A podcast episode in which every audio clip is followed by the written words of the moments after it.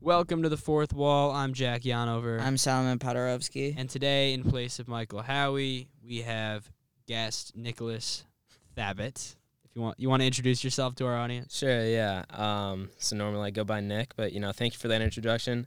Uh, We're very professional yeah. here on the fourth wall. yeah, of course. Uh, I'm glad to be a part of something that's you know obviously very prestigious. So uh, I'm excited to be on here. Thank you for having me. What do you think of the studio? I think the studio is kicking it. It's awesome. It is pretty awesome. Yeah. Thank you to New High School for funding the arts it's amazing. and uh, building this awesome studio. I'm pretty sure they were going for kicking it when they assembled it too. So that was yeah, that was actually in the construction Yeah. plan. In terms of adjectives they wanted to, you know, emotions they wanted to evoke when you walked into the studio. Isn't that WNTH's tagline? Just kicking it. honestly, this this is one of the nicest rooms I feel like at New Trier. And you know what else I thought about? Uh, a little bit more on the grim side.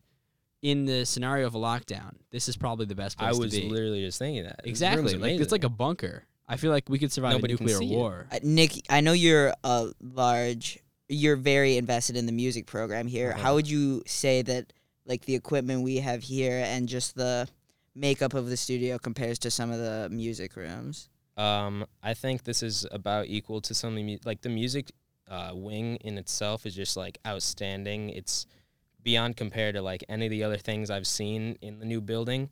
Just like all those practice rooms and stuff are just like really nice. There's like a piano in every room. That's kind of outrageous. Like Yeah. this is just like at that same level. We have like everything we need. as a music student, I'm sure going to a school like New Trier, which puts such a emphasis on the arts, and like obviously we get this, but being able to like have a piano in every room, it must be amazing. Yeah, it's really nice. It like it, it basically allows me to practice every day because normally you know you, you kind of need a piano if you're trying to like feel out some chords if you're you know trying to improvise, but you don't always have that. But it's super nice that we have that opportunity here. We should we should have an episode with a concert in here. Yeah, be, c- I mean we got drums. We we should do it. Yeah. Yeah, I was thinking maybe like Charlie Brown. Charlie Brown theme song on the keys. Maybe. You never know. It could, it could go great.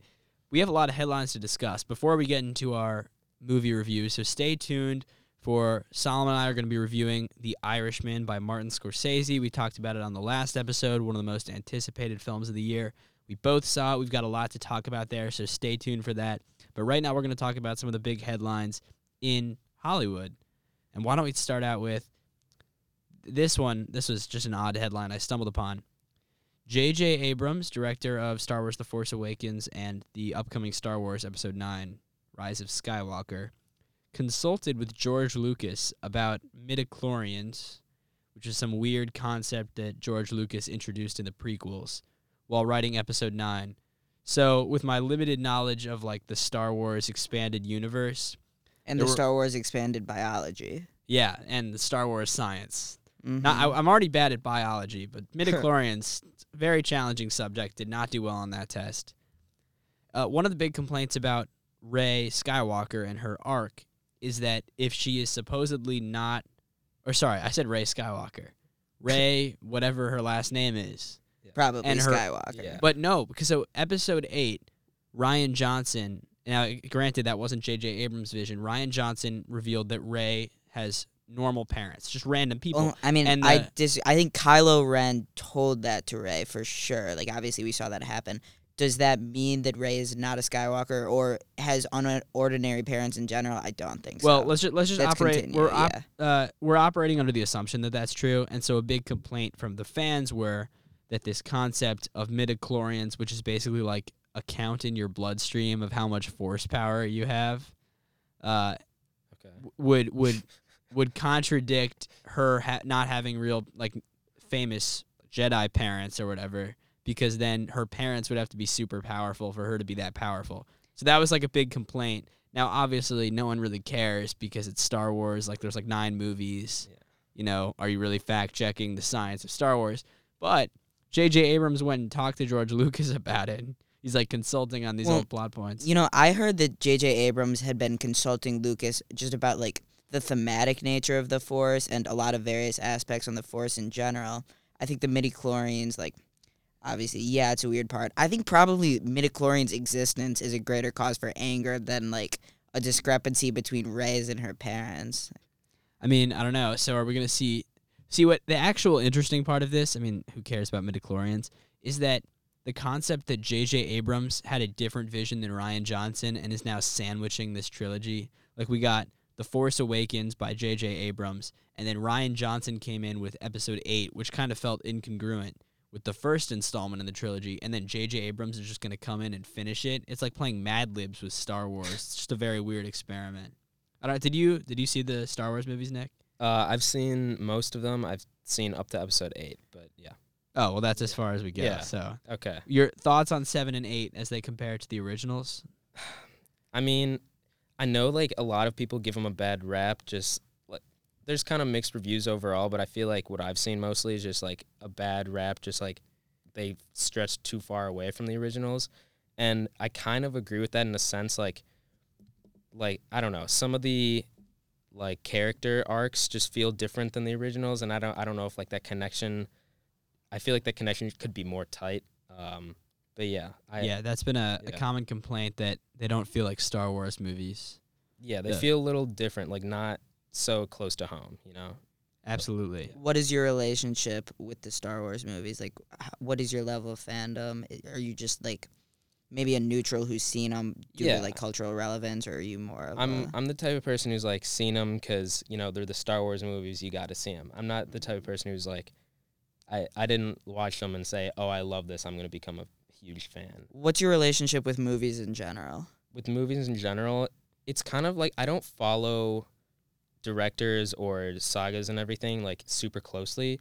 But when I see a good movie, then I like become invested in it for like maybe a week's time, and just kind of like dive into it and like try to learn more about it. What are you looking for in a movie, and what do you think is a movie that like you really resonated with?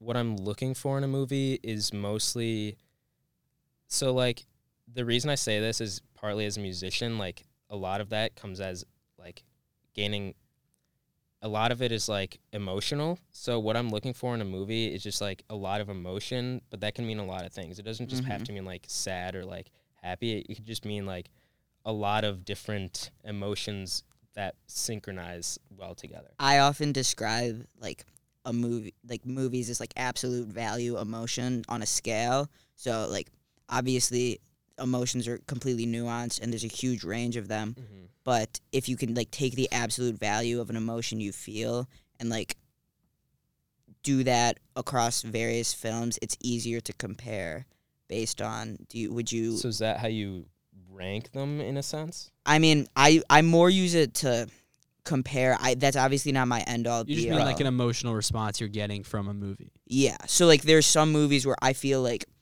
like melancholy, which isn't a very like maybe powerful emotion, but I feel it so much more than like happy is an extremely like dominant emotion. Mm-hmm. And a simple emotion. Yeah, exactly. Yeah, there's some movies that give me like a, a very weird mix of emotions.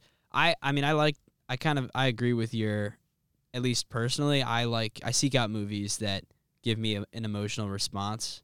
Mhm. Um, that's one of the great things about film as a medium is the amount of the amount of emotion you can convey with the film because it's a mix of music and visuals Mm-hmm. and then you have the literature side of you know what's actually being said on screen what's actually happening it's such a nice fusion of writing visual and audio that i think it maximizes the potential for uh, you know evoking emotion and communicating ideas The emotion aspect is 100% what got me into film, but and I'm sure you had a similar relationship with music. Mm-hmm. as I kind of um, became more infatuated with films, started seeing more of them, um, other aspects of it became more important to me and became more vital to my movie experience. Would you liken that to how you kind of think of music now versus when you started? In music and film or music in general. Music in general.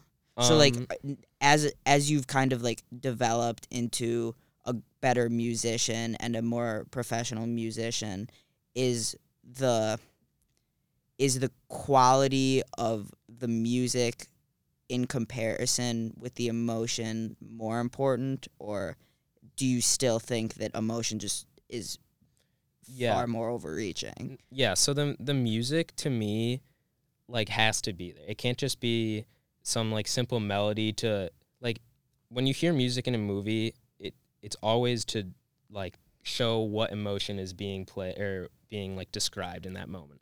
And I think a lot of the times, uh, in a lot of movies, the music can can just be very simple, and you're like, oh, okay, they're just like obviously they want this to be a happy moment, so they play like "Joy to the World" or something like that. But like w- when I hear music that's obviously very well written, very well composed, in like cahoots with a scene that's also that same emotion when the emotion of the music and the scene match that's what like makes it spark for me like that's the, what i'm looking for Mm. That that was a big thing. I remember when I watched There Will Be Blood for the first time. That the big thing that I noticed was how well the music worked with the movie, and it was composed by Jonny Greenwood of Radiohead, and they did a really unorthodox score with instruments that you would never hear. I mean, usually it's just like strings Right. and trumpets and piano, and and- but this was like weird drums and just all these weird noises that they brought together that fit the movie so well, and it just elevated. I mean, took it to a whole new level for me. So yeah, mu- I mean, music plays a very important part in film. It's it's it can really be the difference between a good and a great movie, and it can totally make a scene. I think it could be the difference between a bad and a great movie. yeah there could be a good movie but just have terrible music and then it just like kills the vibe completely And there's sometimes uh, the absence of music is also interesting. yeah if it yeah I, continue Yeah, I mean, I just like any rule in film, like you know, something that enhances something, you take it away, and the, the absence of that uh, communicates. Um, Did you guys hear about um um Did you guys hear about the Wave soundtrack? I know we talked about this. I'm more i have not It's So, a movie uh, that's coming out that's going to the trailer featured Godspeed by Frank Ocean. okay And so obviously I'm as a Frank Ocean fan, like that immediately grabbed my attention. And then Jack pointed out to me today, uh, and I knew that he wanted to do a Kanye West biopic beforehand, but that the Wave soundtrack would also include Kanye West, Tyler the Creator, Kid Cudi, Kendrick Lamar, and Radiohead. Well, my first question was how much money does A24 have Yeah. to spend on music? Uh, my second question was like, how do you mix all of these sounds? I mean, it sounds like the movie from the reviews, like preliminary reviews, it's like an emotional roller coaster, maybe a bit of a mess, but it's just going up and down, which you know is community. I mean, that's a really, that's a pretty ambitious soundtrack for a movie. Yeah, to me it sounded extremely distracting. Like if I have like there's way too many like different players in there at so many songs that would be so recognizable Yeah. and all like I, I don't want for every five minutes whenever they want to put music in I'm like oh there's a Kid Cudi song Yeah. like, oh that's sick and then five minutes later I'm like there's Runaway It- yeah But honestly, like if you know the song when you're watching a movie, it can be kind of distracting. a- that's a Yeah, hundred that's percent fair. and especially if it's every single song and it's every five minutes I like the weird songs that Quentin Tarantino will whip out on his movies. And I'm like, I have no idea how you found this song, but it's just like some random guitar riff. oh they're all they're well. always I always feel like there's songs that I've heard before somehow and just like I mean, some of it is famous, but like Pulp Fiction, there's just like random stuff that comes on there, mhm. and you're like, where where did you get this from? Uh, well, we we talked about how uh, movies can be great. They're filled with soul, creative spirit, and energy. So let's talk about the company that's sapping that all away with Disney Plus has now been released to the public. Disney's new streaming service kicking off the streaming wars, which are quite interesting. and I think we will soon be participating with the creation of the Fourth Wall Plus, a new streaming service. Yeah, so the only thing that's going to be available on the Fourth Wall Plus is the Fourth Wall and a new Star Wars original show. Which is vital to the story of Star Wars. It takes place in between movies 7 and 10. hmm It's crazy. Uh, it involves a bunch of characters we created out of nowhere, weird CGI aliens, and, And, chlorines. and I want you to pay seven big. seven dollars a month just to watch that show. i'd buy it Actually, the price just got driven up. It's now twelve ninety nine. We will also throw in National Geographic so you can watch a nature documentary with Morgan Freeman while you're at it. You know what? It looks like we just got bought from Disney, anyways. Oh yeah, I mean they Bob Iger called me up and he was like, "You guys are becoming way too bad." First of all, I've been his Mhm. biggest critic, and so he's trying to silence me. Bob is. Uh, he's worried about me because I've been calling him out on all the stuff he's been pulling. Uh, In the one, words of Jack, clown of the year. Bob Iger, Clown of the Year. I would like to read a quote from Mr. Iger. Uh, here we go. So, as we talked about in the last episode, Martin Scorsese, Marvel, clashing a bit. And yes, I, you might have not known this, but somehow Disney owns Marvel. Don't ask me how that happened. Yes, it is a monopoly. Uh, no, it is not fair that they own Marvel and Star Wars and all of Disney and Pixar. Uh, here's what he said quote are you telling me that ryan coogler making black panther is doing something that somehow or another is less than anything martin scorsese or francis ford coppola have ever done on any of their movies? Question mark. Come on. Yes i think most people would say that martin scorsese and francis ford coppola did something different on their movies than ryan coogler did on black panther Is which he was a fine movie it's not an indictment of Ryan Coogler, who is a good up and coming director. What? How could you possibly say that? I just don't understand. And he brought up he brought that up as like, it's not like someone even said that in the first place, which Mhm. is just an implied statement, and he went out and attacked it. It's just a ridiculous claim. It's a ridiculous claim. I think Clown of the Year is probably deserving. it it it it's really it's just indicative of such a lack of awareness by Disney that they actually think that the these Marvel corporate movies are being made in the same way as Apocalypse Now or Taxi Driver. It's just ridiculous. But anyway, Disney Plus is a big deal. A lot of people are buying it. Honestly, I kind of want to watch The Mandalorian. Yeah. so I yeah, yeah. considered buying it, which makes me so for that. upset. Yeah, because like I don't know, it, the trailer looks kind of cool. Does, I mean, yeah. the aesthetic is nice. I gotta admit, it kind of looks like Tatooine. It's more of a Mhm. And Star Wars. I'm all for fun. like side stories too, like about like the non-main characters. I like that stuff. So and, and bounty hunters are cool. Yeah. I mean, admittedly, it looks kind of cool. Werner Herzog is an actor in it. Uh, famed director. I have no idea why he. I don't think he's known for acting. It, it's just a weird Disney Plus. Uh, apparently, no one could even stream anything yesterday because so many people were buying it. wow. So it's very popular. Nick, are you planning on purchasing Disney Plus? Um, although, you know, I I want to, but I don't. I don't think I will. Y- It's it's not really worth it to me. I'll probably just you know if I want to watch The Mandalorian, I'll probably just pirate You it. know, How, you I, I'm planning on just- pirating it as yeah. well. How would you free guys? trial. Wait for all the episodes to come out. Free trial. Pounce on it. Quick Oh, you know that's a that's good. a good idea. How do you then I have guys to wait. think Disney Plus is going to be able to compete with a Netflix or a Hulu? Because I think that although they reach out to a lot of things, they're not going to be able to. I'm. The reason I'm not purchasing it is because I fear that they're not going to be able to create like a network of media which is as complete as what Netflix has created. Uh, the thing I think that they have a huge well, they have an upper hand because people love Star Wars. They love Marvel. And Marvel, I believe, is coming out with a show on Disney Plus, which is vital Right. to the Marvel storyline. TV shows are going to be the new way. The, Disney Plus is going to bring everyone in. Uh, the Marvel Cinematic Universe and Star Wars Cinematic Universes are going to be using these TV shows and making them matter because Disney makes a ton of money off of that. Yeah. Uh, and you know, it, it makes sense. TV is huge, uh, especially streaming TV. These are characters that people love to see, and so they're going to invest a lot of money into creating these shows. People loved Flash. Uh, they loved all these other Marvel shows. Most of Flash. Most of Flash. Yeah, I actually enjoyed the first season of Flash. Then it really went Yeah. downhill. Time, don't introduce time travel. Just yeah, was- please. that was and, and Marvel does not learn this lesson as in Endgame. They they bring out the Hulk who turns to me and tries to tell me that I've been wrong about time travel my entire life. With he he gave the worst explanation. He just said a bunch of words and then I'm supposed to believe that time travel just doesn't violate all the rules of plot. So Marvel Marvel they won't get away from time travel. They're now trying to change the rules. And they got away with it.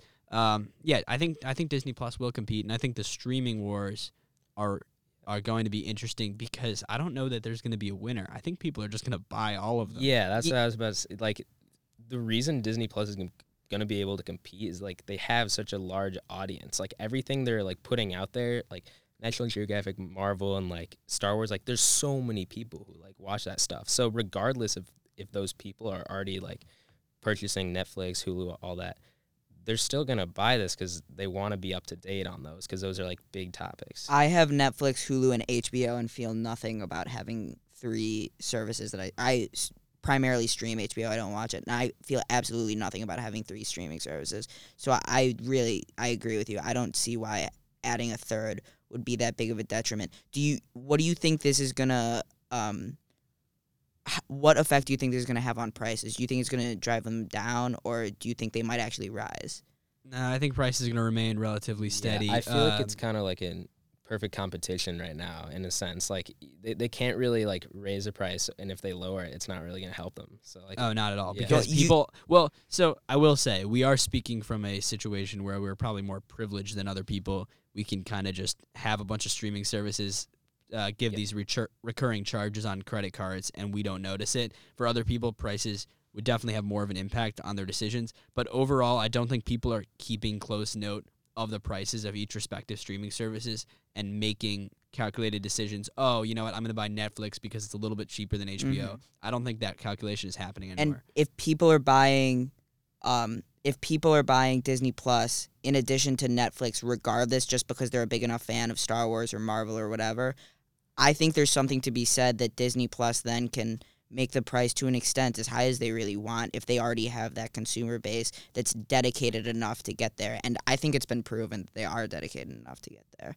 Which oh, and and you know they also have sports. I believe they still own ESPN, and I- I oh, ESPN. that'd be interesting. Yeah. you know, oh, Peyton Manning has his show where he breaks down the NFL. I'd want to watch that. So if you say, here, oh, you want to watch these Star Wars shows, but you're not compelled enough, I'm going to throw in some extra ESPN content. Now sports fans want Disney Plus. all of Pixar. wow. I mean, really, the pro- it's just proof of a monopoly, is what it is. They, is. ba- the they're basically they just so like the power. Big Ten of the streaming service. Like they got all like the big boys. Yeah. And- well, yeah, and I wonder who owns Big Ten Network. College football could get involved in the streaming. Everything is up for grabs. The streaming wars are going to be super interesting. Everyone's seizing stuff. I mean, all these networks are pulling their shows off Netflix. So what's going to happen in Netflix? They're doing great original content right now, like The Irishman, which we're going to talk about later in film. But Netflix is losing a lot of CBS shows, Fox shows, because those those companies want to move to the new age, and they're creating their own streaming services. and this has been what's been happening for years now. Hulu has been sweeping up a lot of them. I believe HBO just acquired Cartoon Network and Adult Swim, which is a big uh, acquisition. Regular show now on HBO is uh, going to absolutely. Well, there you go. Yeah. everyone in the world will have to buy HBO now. yeah. I think maybe they're going to have a little bit of a Disney Plus effect. People are just going to want to watch regular show no matter what, and they will pay whatever price is necessary. I mean, how could I not watch Garrett Bobby Ferguson get kicked in the chin and then explode into guts? I mean, that's one of the greatest balls jokes of all time. So we're gonna move on here with some news that got me really excited. Paul Thomas Anderson is working on a new film, a high school film set in the 70s. Now, we don't have enough information to actually have an interesting conversation about this. So instead, let's propose different actors that could star as the high school lead. So I'd like to start. Uh, I think we should take Daniel Day Lewis, CGI de-age him to a 19 year old, and throw him in the movie. He could just be on his phone for 18 hours a day to method act, and I think he'd probably, by the end of his method acting experience, be able to portray a. All right, yeah. Uh, as a high schooler, how do you think Daniel Day Lewis should method act to properly get ready? Oh wait, no, this is the 1970s. He would have to kill several brain cells. This is the 1970s. But let's suppose that you were making a movie about 2019 high school life. How are you method acting that? I mean, how would you propose killing those brain cells? I mean, you could just There's got to be something we can think of between the three of us. just just NCAA, NCAA 14 for me at least. If I was gonna method act my own life, just sit in the basement and make like six different unique quarterbacks, and just take them on the most random college football journeys. That's how you really get into my my, my headspace. You can get him to sit through like a collective six hours of nuclear assemblies, and I think like the pain and anger that this generation displays will be like like put into him in such a perfect We gotta we gotta put him in a language class where he doesn't know the language, but he can still get an A. That's the really that's the authentic New Trier experience. I think. That's like every class, dude. like don't know any of the material, still getting Still still getting an A. and and really what he's learning through the method acting process is how to circumvent the actual process of studying, and that'll really carry over in the performance. I think. um, I mean, I don't know who who's gonna be in this movie, like Timothée Chalamet, or is that is that too mainstream? I I mean Lucas Hedges. I don't know what who that guy's agent is, but he In shows up in every single Oscar A hundred percent of things. It has to be Lucas Hedges. Could it be anyone else? It's got to be Lucas. Hedges. He's just like the only teenage actor, unless he's old now. I, he. I think he was like 21 when Manchester by the Sea came out already. I don't know who. I mean, we got CGI. Okay, so on the topic of CGI, this is the weirdest story I've read in a long time. The headline reads James Dean, who, by the way, died in 1955, to be recreated via CGI for Vietnam War drama Finding Jack. So, if you're following, James Dean will be starring in a movie in a CGI version of himself. So these filmmakers got the rights from his family to recreate his like what he would look like now in CGI form and then have him star in the movie. I I, I just don't I feel like it's almost like the whole like Carrie Fisher thing. You remember how they did that one scene? of course. Yeah, so like for an entire movie that that seems absurd to me. Um like it could it can be done, but like how are they going to I just feel like it'll be too noticeable and it'll just distract me and at that point it's not worth it. Well, just it sounds like the creepiest thing. I mean, the idea that you could make a movie revolving around someone that doesn't exist and yet looks like they exist will probably just freak people out first of all. You know, the most troubling part to me at first was the fact that his family, James Dean's family, did specifically sell his the rights to make a hologram of him. But as I thought more about it, if I die, my family has free reigns. I want them to get as much money as they possibly can off of my hologram. So we're just gonna make a CGI Solomon Podorovsky biopic. I think the demand for that would be out of this world. It's like what I don't know. Are they using deep fake technology? I mean, this first of all, just concerning the idea that you can do this. No, deepfake is something else. Deepfake would be like if there was an actor playing him Oh, and then they, just, like, put his face. Yeah, on? they essentially just put his face. To my understanding, this is like a complete Like full, full body, CGI. yeah. yeah. Actually, deepfake makes more sense for this movie. You'd think that'd be easier, right? Well, I, How are the actors around him gonna act? Like It's kinda like- I, I read an article and it was because they didn't think that anybody could play him. So I think they might still believe that no one can play the character besides James Dean, and that includes like the movements of the character. But do they really think that a CGI version of like a body could capture um, the movements of a human more than just a human could? who Like, has been dead for more than sixty years. I mean, In fairness, I will definitely be seeing the movie because I need to see how this works. so, congratulations to whoever's making this thing. You've got my money because this is the weirdest science experiment. This is the stuff you talk about in like seventh grade, like deep discussions. Yeah. I just never thought that we would actually see a movie with full body CGI. It is kind of crazy, yeah. Um, and actually, I think Princess Leia might be returning for episode nine, so maybe we'll, we'll get a taste of that as movies slowly move towards this weird full body CGI thing. Very odd. Um, while we're at it, I think we can. That's a nice little segue into our review of The Irishman, which used a lot of CGI technology, which a classical filmmaker like Martin Scorsese would usually be opposed to, to reverse age Robert De Niro about 30 years so that the movie could flash back to the past and then go all the way to the present um, and jump around time. So I guess I'll ask you, Solomon, what were your thoughts on the use of the technology? Did it work? Was it convincing? Uh, just thoughts in general. I was very impressed by the quality of the CGI. I thought it did a good job making him look young.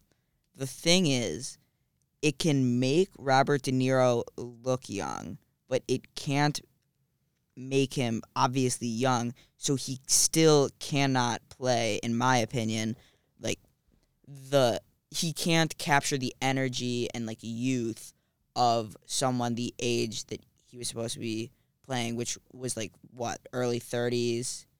Yeah, 30s, mid 40s. Um, and so for that reason, as I was watching it, um, before we kind of got to the part of the movie where De Niro was older, I was very disappointed in the performance he was giving. It wasn't until he was playing his older self when I realized no, De Niro himself is still extremely talented and is actually portraying this character in the perfect way. He just physically like isn't young enough to portray him like in his younger self and I don't see how he could be expected to do so. Yeah, I mean, overall, I thought as an ensemble, the cast was fantastic. The performances were great, and that's you know indicative of both great casting choices, a superpower cast, and great direction uh, by Marty, as some call him. Uh, I was actually Martin O'Connell was supposed to be our guest today, and so I was going to appreciate having an Irish Martin in the building for our review of The Irishman. I think I have an eighth in there somewhere. You're an eighth Irish. Yeah, somewhere. All definitely on my that- mom's that's side. Good. Good the, enough. the one eighth Irishman is with us for our review of the Irishman. Um, yeah. So uh, the cast was great. I I thought the CGI worked. There was a, a moment. It was a little creepy the first time it came on. Oh, His 100%. eyes. There was something yeah, I I was a little weird. bit staggered. When it first came on, I thought it was going to be unbearable for the entire movie. Um, I got used to it pretty quickly. We didn't really have that much young Robert De Niro. I think we had a good amount. I guess the movie was so long, so by the end of it, you didn't. Uh, it it blended the CGI into I think just makeup and prosthetics probably that made him look younger. yeah. And the transition was extremely smooth. So, for those who are less familiar with the premise of the movie, The Irishman is a three and a half hour gangster epic following the true story of Frank Sheeran, who was a, a big mobster back in the day, and his relationship with Jimmy Hoffa, who ran a labor union. I think that would be his title. Uh, both real people. And the events of the movie are based on a book that was written and later debunked. So, not necessarily a true story, maybe partially a true story. And obviously, we're not going to get in and spoil the plot details because you got to go see this movie for yourself. Um, In fact, we will not spoil it, so you you can listen to it and it won't be spoiled for you. But I would encourage our viewers, if they have not seen it, I would pause the episode now. You know, drop everything, go see Run. it immediately, spend three and a half hours, just absolutely tank this movie, and then come back. and immediately press play on the fourth wall again Yes, because I know it's hard to wait to get back to our amazing podcast. in reality, I do. I would very much recommend that you wait to see the movie prior to this review. Um, I think it would make for a better experience. but immediate takeaway. The, the first thing I thought walking out of the theater was, oh, this is the best movie I've seen in theaters since the year 2016. and I think it's the best current theater movie I have ever seen. Because if you think about it, in our lifetime, we could only really start seeing like rated R movies with our parents 2012 at the earliest. And over that span, we haven't had that much elite content come out. Mm-hmm. This is one of the movies, like, this is one of the first outstanding movies I've seen released for the first time in theaters. I've seen a lot of older movies in theaters that are great. Like, we saw 2001 A Space Odyssey in theaters. I'm not counting that. I'm talking about new movie that came out. And the the great thing actually in my theater experience was I saw a trailer beforehand uh, for Marriage Story, which comes out this next weekend in a limited theater release, also by Netflix. That looks to be great. And we have Uncut Gems, which we talked about on the last episode. That looks to be great. And and we had Parasite already, The Lighthouse. This has been a great year for movies and a, a really nice turnaround from last year, which was disappointing. But but back to The Irishman. Um, it was not too long. That was my big concern. Is it going to be too long? My grandma, I know she's listening. She thought it was too long. Uh, everyone else I talked to said uh, maybe it could have been 15 minutes shorter. I'm not complaining about the length. I thought the pacing and the editing of this film were fantastic. Uh, I mean, Martin Scorsese knows what he's doing, and he wanted this movie to be three and a half hours for a reason. It's very well paced. Um, I left the theater thinking if this movie was shorter, the emotional payoff would not have been the same. So do not be detracted by the runtime. It is worth your while. Oh, how'd you feel about the runtime? Um, I completely agree. I thought, you know, it could have been shorter. Like I had to see it yesterday at seven thirty, and it kind of just like chucked my whole night away. But I think that Scorsese made good use of the time. I thought the first half was a little bit slow, and I obviously you he- hearing you describe the concept for the movie, it just screams Goodfellas. It's the similarities, and I thought the similarity between De Niro's character and Ray Liotta's character in Goodfellas were pretty apparent. And throughout the first half of the movie, due to that pacing, I was a little bit bored just based on the existence of Goodfellas and based on the fact that I thought I'd kind of seen this movie been made before. But as it progressed, I think that I would describe it as like a remand to Goodfellas, where Scorsese, now with more wisdom, was able to look back at it and say, this is how I think it actually should have ended now. That was my kind of takeaway from what I thought he was trying to accomplish. Yeah, it's definitely not a movie that is breaking new ground other than the CGI technology. I mean, we've we've had a lot of gangster epics in the past. He didn't open any new doors and explore themes that had never occurred to me. Um, you know, it, it kind of reminiscent, like uh, almost a mix of Goodfellas and Godfather Part Two. But at the same time, I really enjoyed it. I thought he did a great job, and I thought the themes of this movie were more impactful than some of his past gangster films like Goodfellas or Casino. My my first thoughts when I saw the premise of the movie, just coming out and being in development, was oh, Joe Pesci, Robert De Niro, in a Scorsese gangster movie. Like, should I even be excited for this? I've already watched it, Mhm. but this I I think it was. I it did distinguish itself, and I thought it was uh, arguably better. it I th- I mean, I'm hesitant to say because Goodfellas is one of my favorite movies. I'm hesitant to say it was better just after seeing it one day ago. What I will say is, I felt like it was such a personal movie for Scorsese, and by the end of the movie, I felt like every scene was just him talking directly to the audience. And in one scene in particular, I just felt exactly like what he was feeling to such an extent and the scene was kind of rooted in a lack of dialogue. And I think that given Scorsese's implementation of his own fears and his own worries into it, um, it added a dimension that I didn't really see in Goodfellas. the the main I mean, just watching the movie, it's very apparent that Martin Scorsese still remains as one of the best filmmakers alive and working today, arguably the best. And the the main reason I say that outside of the great performances he was able to get out of already great actors who who did a great job in their own right, uh, let alone his direction that I'm sure elevated those performances, was a lot of directors have a vision and they try to execute it and you kind of see what they were going for and then it falls flat a little bit or it just misses here and there he's kind of at the point where he, he's done so much and he's so good that he gets it exactly how he wants it to be and i think one nice thing about this movie is this is exactly what he wanted and he was afforded the chance to make a movie exactly how he wanted because netflix handed him a blank check uh, effectively As they're known to do. and said, "Make this movie. We're not gonna over. We're not gonna supervise you. Just do your thing. We trust you."